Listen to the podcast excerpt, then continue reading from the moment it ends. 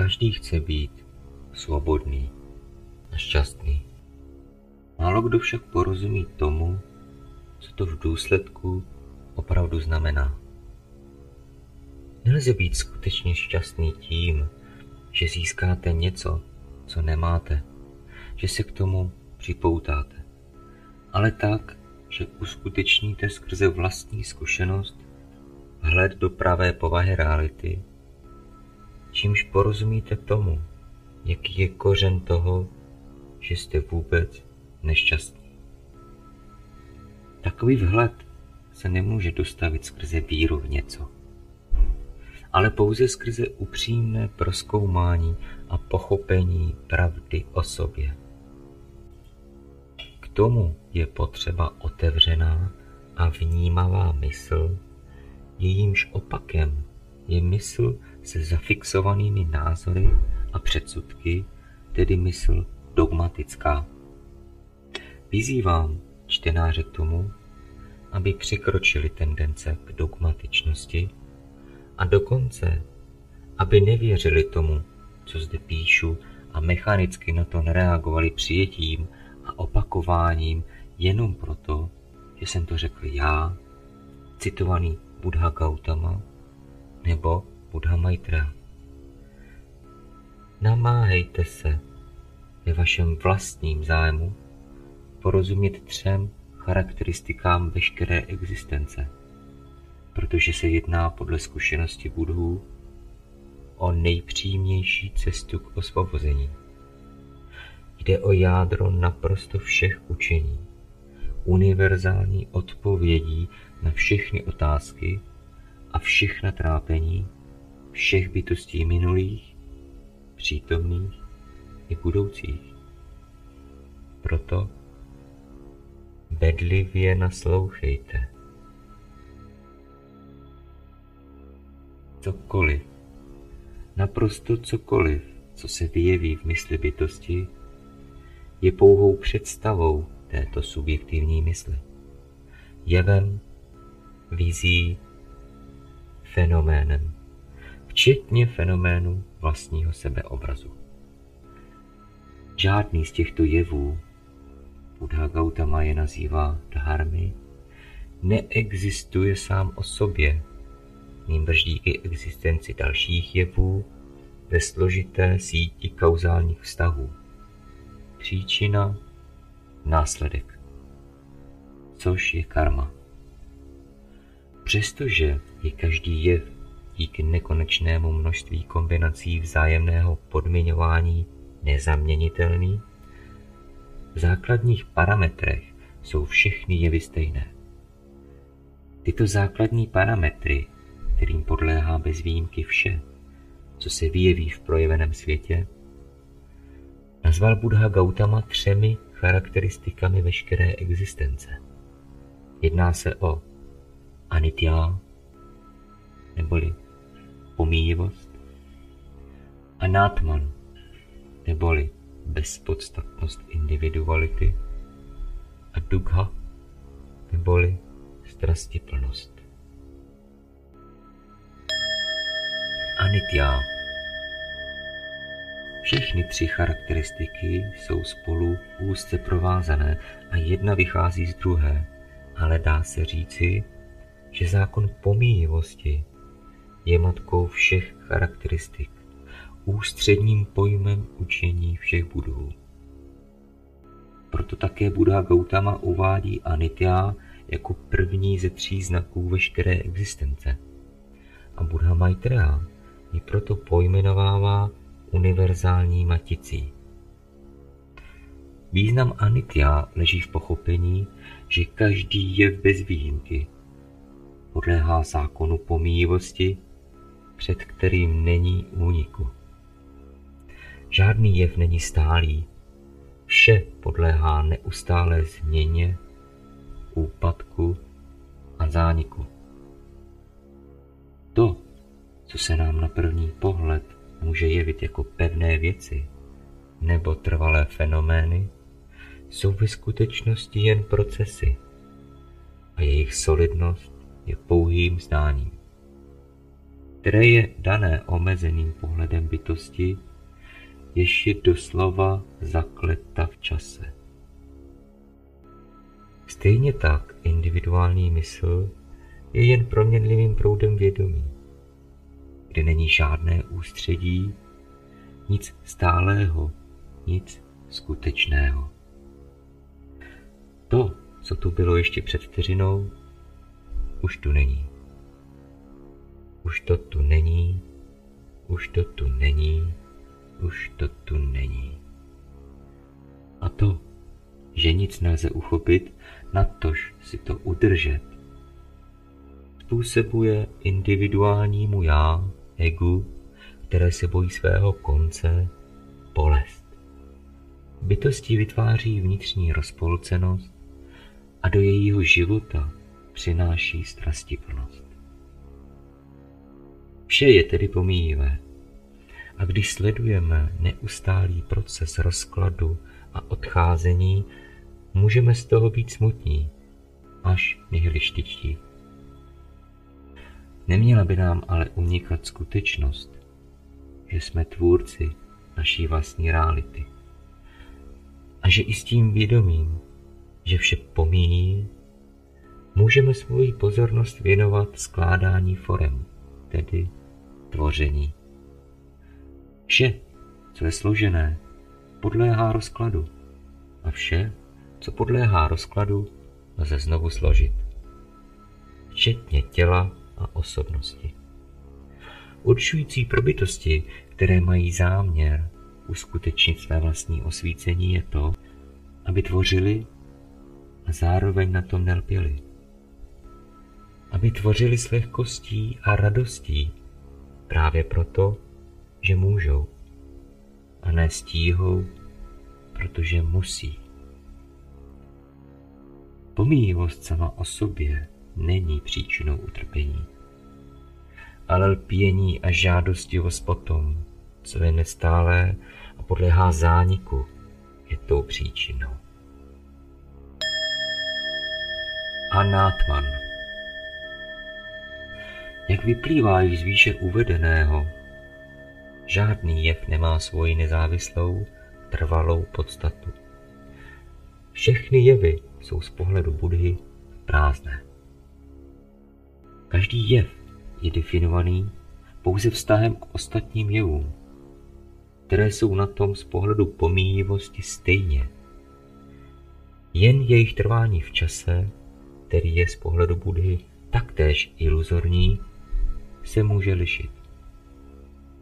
Z toho vyplývá stejnost, tedy rovnost všech jevů. Nezapomínejme, že to samé platí pro každý jev, tedy i pro individuální já, ego, které bez vztahu k něčemu, co by mohlo mít, nebo bez vztahu k dalším individuálním jednotkám, neexistuje. Jak říká Buddha Gautama, co je pomíjivé a nedokáže trvale uspokojit, nemůže nikdo doopravdy říct, toto jsem já, toto patří mně, toto je mé já. Aby si individuální já, ego, udrželo svoji iluzi existence, připoutává k sobě jevy, skrze které si potvrzuje sebe sama. Moje, moje, moje. A tím vytváří sen o svém trvání v existenci, která nemá a ani při nejvyšší snaze, která je utrpením bytosti, nemůže mít trvalou povahu. Buddha Maitreya Maitreya Buddha Sutře pojmenovává anátman jako znak nejá, což není negací představy já, ani jeho opakem. To slůvko ne před já znamená, že já nemá žádnou podstatu. Žádná individualita sama o sobě tu není. Je to pouze dočasná představa na pozadí neustále se měnících mentálních formací a tělesných procesů, které jsou neuchopitelné, pomíjivé a neuspokojivé. Neuspokojivé v tom smyslu, že i kdyby nějaký fenomén vedl ke krátkodobému uspokojení, nevědomá bytost bude trpět už samotnou představou, že to jednou skončí. Jak říká Buddha Maitreya, každé znovu zrození obsahuje znovu nemoci, znovu stárnutí, znovu smrt, opětovné spojení s tím, co je nám milé, a rozloučení s tím, opětovné spojení s tím, co je nám nemilé a rozloučení s tím. Duka Jak už bylo zmíněno, upívání a touha potom, co nemá žádnou nezávislou podstatu, včetně našeho já, je nestálé a odsouzenou k zániku, vytváří podmínky k utrpení bytosti. Tyto podmínky jsou odvislé od míry nevědomosti. Čím hlubší je spánek bytosti, tím větší je míra subjektivního utrpení. Jak z těchto podmínek vystoupit? Jak se probudit a osvobodit? Je obsahem čtyřech znešených pravd, které vyhlásil Gautama Buddha. První vznešená pravda o utrpení. Druhá vznešená pravda o vznikání utrpení. Třetí vznešená pravda o ustání utrpení. A čtvrtá vznešená pravda o stezce vedoucí k ustání utrpení. Nyní si přiblížíme postupně každou jednu ze vznešených pravd. První. Vznešená pravda o utrpení. Nevědomost bytosti zákonitě vede k utrpení, před kterým se spící bytost chrání tím, že myšlenku na utrpení potlačí. Za utrpení považuje až skutečně viditelné neštěstí, které nelze zakrýt, například velká tělesná nebo mentální bolest. Odmítá vidět to, že v její mysli je neustále přítomná potlačená mentální bolest zapřičiněná nepřijetím pravé povahy existence, což vytváří vnitřní rozpolcenost, nespokojenost, strast a tedy utrpení. Nehledě na to, zda si to bytost přiznává a nebo ne. Pokud si to bytost nepřiznává, je odsouzena k únikovým strategiím, které jí stojí mnoho energie. Život takové bytosti pak připomíná typický sen, ve kterém snící před něčím utíká, ani neví před čím, jen ví, že tomu nemůže čelit. Ve skutečnosti může, ale nechce. Tím se bytost dostává do zacykleného karmického kolotoče, který není nepodobný peklu, přičemž se s ostatními spícími vzájemně utvrzují v rolích oběti a míru utrpení, která je s tím zpěta, považují za normu. Jak říká jedno rčení, peklo nemá dno. A tím je myšleno, že utrpení nemá konce, dokud bytost nepřevezme zodpovědnost a neřekne dost. A právě v tomto dost se nachází dno, ze kterého se může bytost odrazit. Přijetí zodpovědnosti v tomto smyslu znamená přijetí první vznešené pravdy. Existuje utrpení. Na druhou stranu Pokud nevědomá bytost lamentuje, pomozte mi, trpím, dělám vše možné a stále trpím, to je nespravedlivé. Není na tom o nic lépe, jelikož lpí na iluzorním já, které se chce ve své sebedůležitosti zbavovat nějakého utrpení. Správný vhled do první vznešené pravdy však spočívá v tom, že je zde přítomno utrpení, které nemá žádnou osobní povahu, že toto utrpení není moje. Na toto utrpení nemá být reagováno přivlastňováním ani odporem. Obojí je totiž lpění. Což znamená, že trpící bytost sice říká, že nechce trpět, ale ve skutečnosti na svém utrpení lpí. Buddha Gautama uvádí, že tato ušlechtilá pravda má být proniknuta dokonalým porozuměním utrpení. Na místo potlačení nebo lpění vede k osvobození od utrpení to, když vyvineme úsilí ho pochopit, porozumět mu, což v pálíštině znamená obejmout. Porozumění vlastnímu utrpení tedy znamená obejmout sám sebe. Paradoxně to však znamená obejmout všechny bytosti, jelikož utrpení je zkušenost společná všem bytostem bez rozdílu. Rozvíjením vhledu do první vznešené pravdy tedy zároveň rozvíjíme soucit a přijetí věcí tak, jak jsou. Druhá vznešená pravda o vznikání utrpení.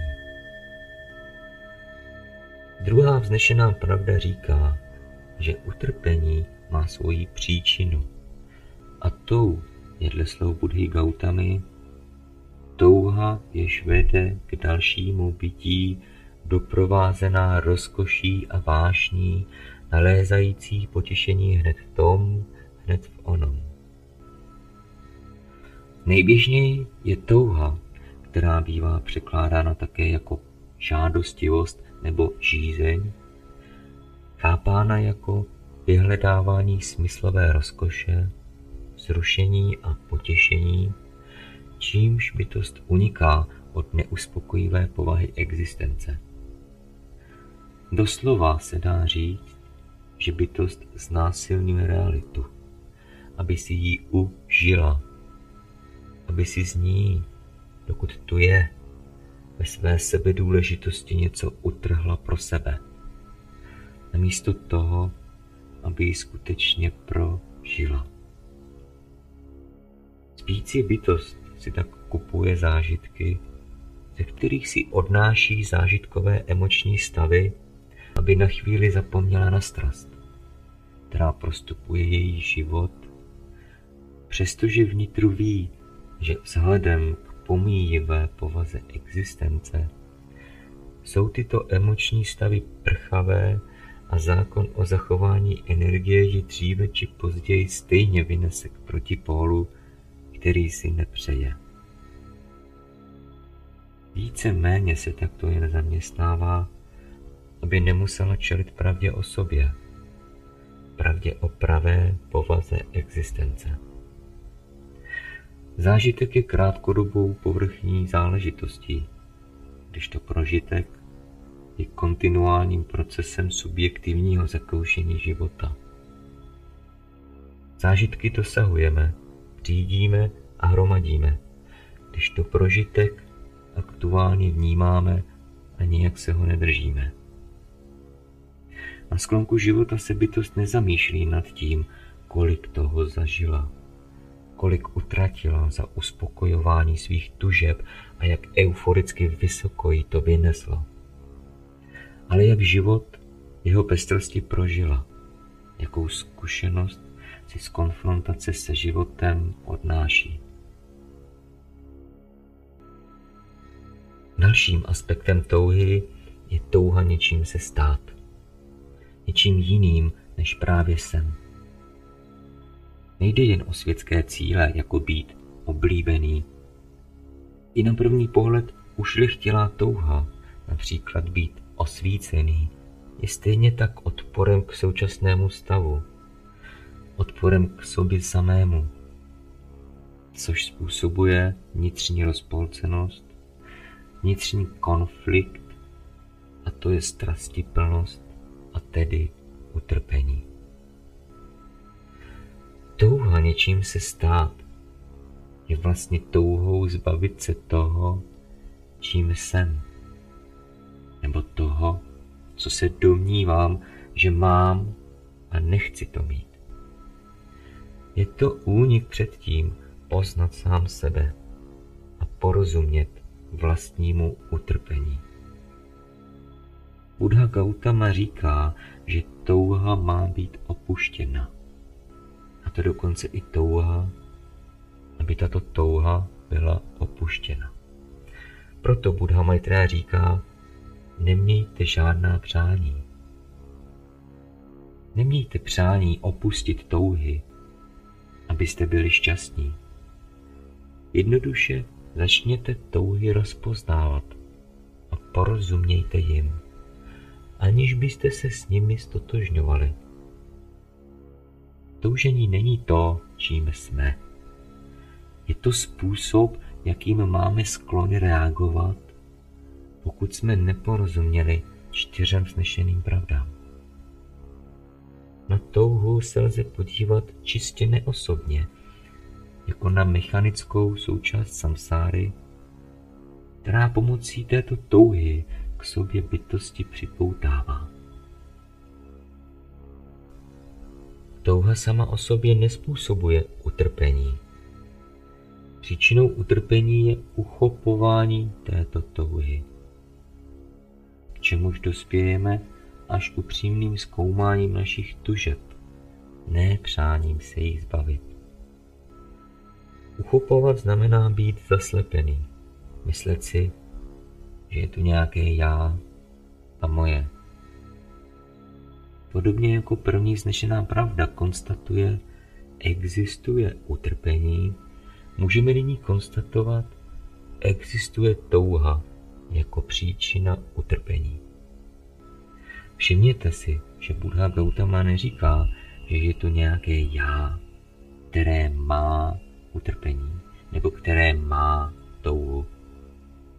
Dokud je tu já, ego, které touhu uchopuje stylem líbí, nelíbí, chci, nechci, měl bych být, neměl bych být, pak je tu přítomno utrpení. Třetí znešená pravda je probitost, která uvěřila, že trpí milostí. Jelikož poukazuje na to, že existuje cesta ven z utrpení. Je podstatné rozlišovat mezi ustáním a zničením utrpení. Když je v mysli přítomna touha a lpění, pak zákonitě, pokud bytost uvěří, že trpí, nabíde dojmu, že se musí utrpení zbavit, čímž akorát upevňuje staré návyky a točí se v kolečku karmy, přestože si může myslet, že dělá něco opravdu ušlechtilého. Ustání nevychází z myšlenky musím se toho zbavit, ale z toho, když necháme to, co vzniklo, opět zaniknout. Ustání je přirozené ukončení jakékoliv podmínky, která vznikla. Jelikož z druhé vznešené pravdy vyplývá, že příčinou utrpení je touha, utrpení ustává ve chvíli, kdy ustává touha. To znamená, že na místo zavržení, potlačení, odporu, touhu prostě opustíme. Necháme ji jít. Ona by stejně odešla. Zatím neodchází proto, že se jí držíme. Přestože nahlas říkáme, že se ona drží nás. Je přirozeností všech jevů, které přichází že mají nějaké omezené trvání a poté zase odchází. Třetí vznešená pravda tedy úzce souvisí s plným pochopením a vhledem do univerzální matice zákona pomíjivosti. K plnému pochopení nestačí, když se mu budeme snažit intelektuálně porozumět. Ke skutečnému porozumění, tedy vhledu, může dojít pouze tehdy, když ho budeme aplikovat do každodenního života a budeme z něj mít zkušenostní výstupy. To je pro bytost ta nejobtížnější část. Jelikož každodenní konfrontace s pouštěním a odcházením přirozeně souvisí se strachem ze smrti. Prohlubováním porozumění čtyřem vznešeným pravdám přivádíme do vědomí základní problém lidské existence. Touha a lpění, přestože sami o sobě vedou k utrpení, se stávají pro bytost, která odmítá čelit strachu ze smrti, jedinou alternativou, jak to tady přežít. A to je skutečné peklo, které si bytost vytváří sama, pokud se ze strachu uzavře. Přitom si neuvědomuje, že všechna smyslová potěšení jsou smrtelná potěšení. Čemukoliv se bytost upoutá, upoutává se ke smrti. Proto Buddha Gautama nazývá takové bytosti smrti zasvěcené. Konfrontace se smrtí je tedy nedílnou součástí uskutečnění ustání utrpení. Když nedovolíme, aby se dostavilo ustání, máme sklon jednat na základě domněnek, které vytváříme sami o sobě, aniž bychom vůbec věděli, kdo jsme a co děláme. Paradoxně tedy, nejdříve musíme sami sebe pustit, abychom se jím mohli stát.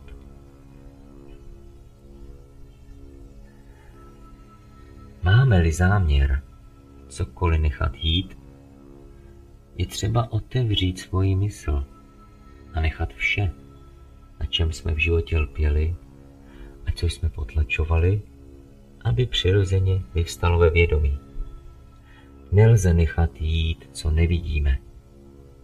Což znamená, že musíme být ochotní podstoupit utrpení, které jsme si do té doby třeba neuvědomovali a které jsme systematicky sami před sebou skrývali. Aby došlo k uvolnění potlačovaného, musíme si mnohdy dovolit prožít i to, co považujeme za nesnesitelné. Například naše křivdy a bolesti z raného dětství, zkušenosti, které jsou zahrabené tak hluboko, že když přijdou, jsme zasaženi jejich intenzitou. Až tehdy, když necháme tyto obsahy výjít na povrch, porozumíme jim, dáme jim pochopení, tedy obejmutí, můžeme je propustit, ne dříve. Opět zde docházíme k tomu, že ani ustání není osobní. Toto není mé a proto to mohu opustit.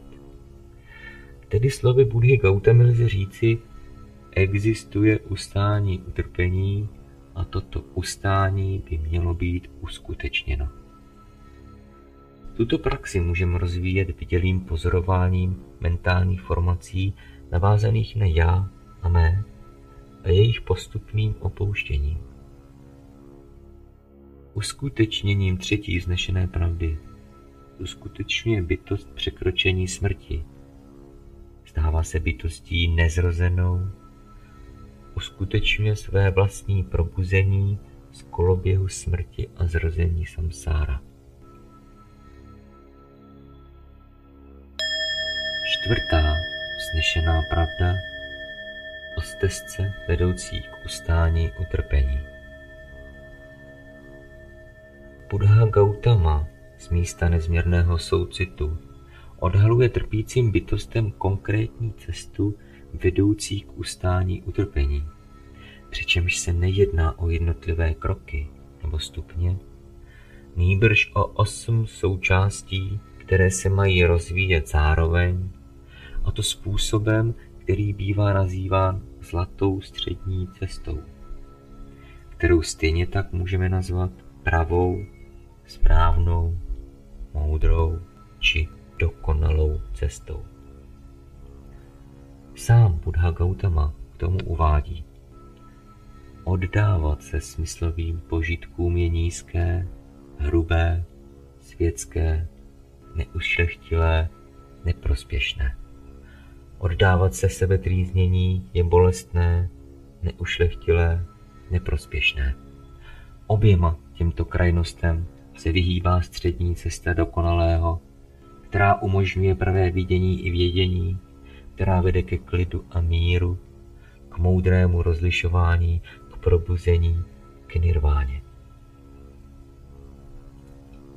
Požitkářství a asketismus vychází z nedostatku soucitu k sobě. Zlatá střední cesta naopak soucit rozvíjí, kdy právě soucit je tím kompasem, který bytost udržuje na správné cestě. Proto se dá říci, že účinnou látkou v léku na utrpení je skutečný soucit k sobě. Zlatá střední cesta není průměrem mezi extrémy. Jde spíš o to, že bytost na sebe netlačí více, než je schopna v dané chvíli unést. A zároveň není k sobě arrogantní a neutíká se od zodpovědnosti na svém vlastním probuzení. Neklade na sebe nároky větší, než je potřeba a není na sebe tvrdá. Nezachází se sebou násilně, ale také nelhostejně. Vypočítavě, ale také ne lehkovážně. Buddha Gautama říká, že zlatá střední cesta je cestou dokonalého, což nijak nevylučuje křehkost takové bytosti. Naopak, ona dokonalost spočívá právě v soucitném pohledu na sebe sama, se všemi svými nedokonalostmi, aniž by vyvstávala touha být někým jiným. Neznamená to usnout na tom, že není potřeba nic měnit. To by byla lhostejnost.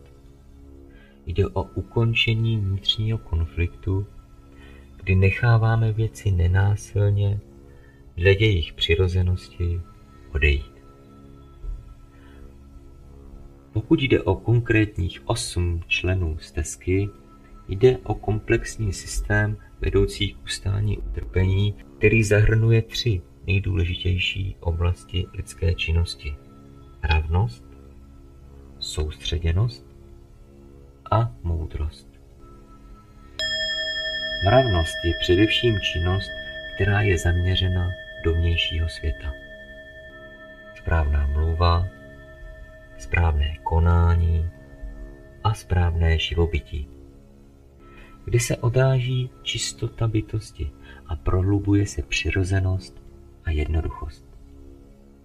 Mravnost znamená mírumilovný, pravdomluvný a poctivý způsob života, kterým bytost neškodí sobě ani jiným. Jde ve skrze o takovou činnost, která rozvíjí soucit v každodennosti a vede k přirozenému životu, ve kterém přebíráme zodpovědnost za svá slova a činy, u kterých si uvědomujeme své úmysly, tedy známe svoji motivaci, proč děláme to, co děláme. Soustředěnost prohlubuje poznávací schopnosti. Správné úsilí, správné uvědomění a správné soustředění.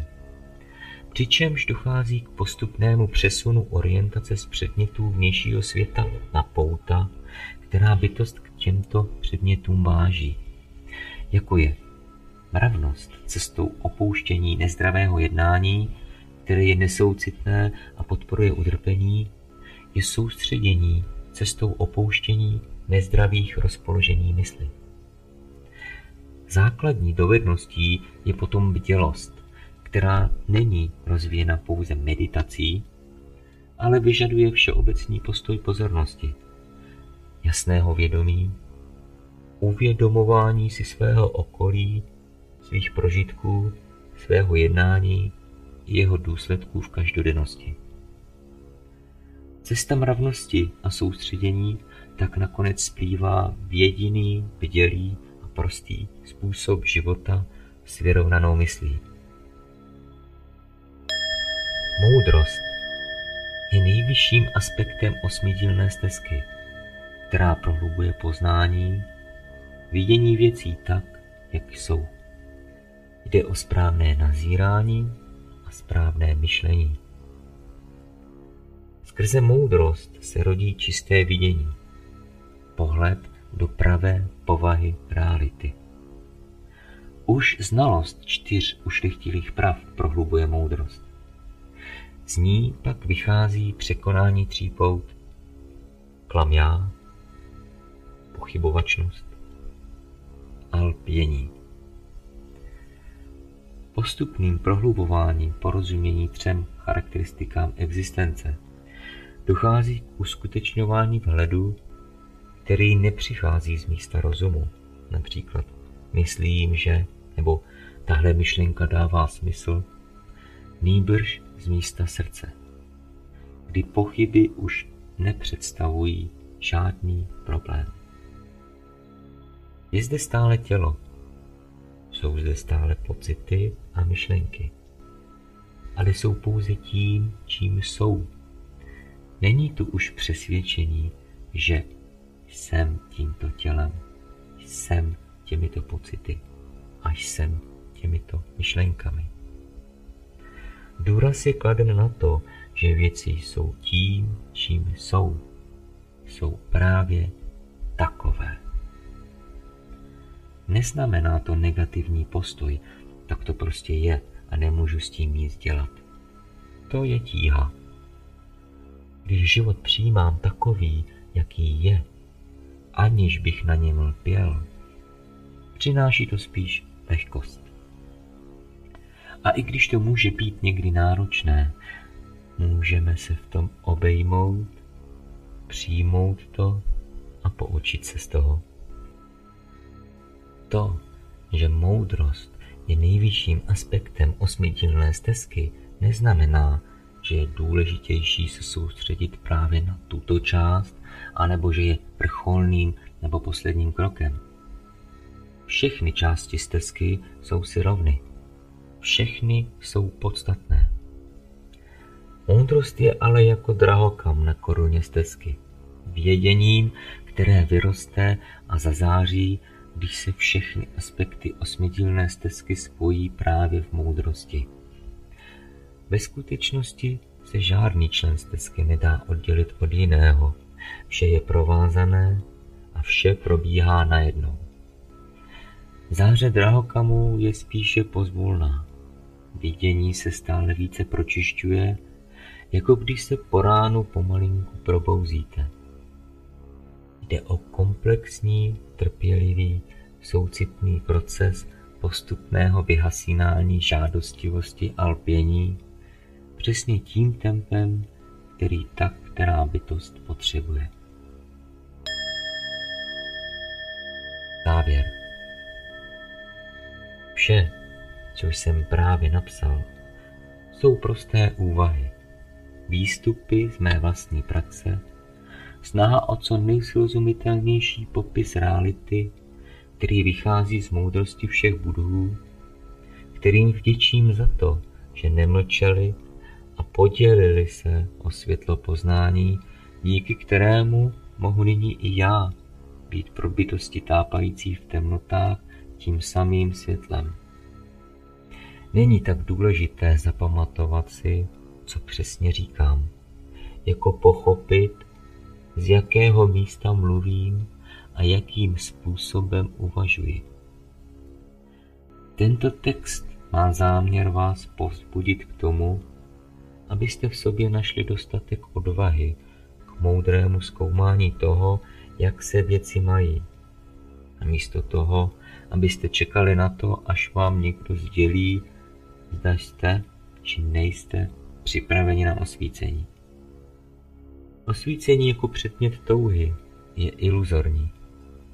Osvícení nemůže být předmětem, jelikož je ve skutečnosti procesem, který je mysli zcela přirozený. Jediný, kdo vám brání v osvícení, jste vy sami. Stejně tak jediný, kdo vám může udělit milost v uskutečnění osvícení, jste vy sami.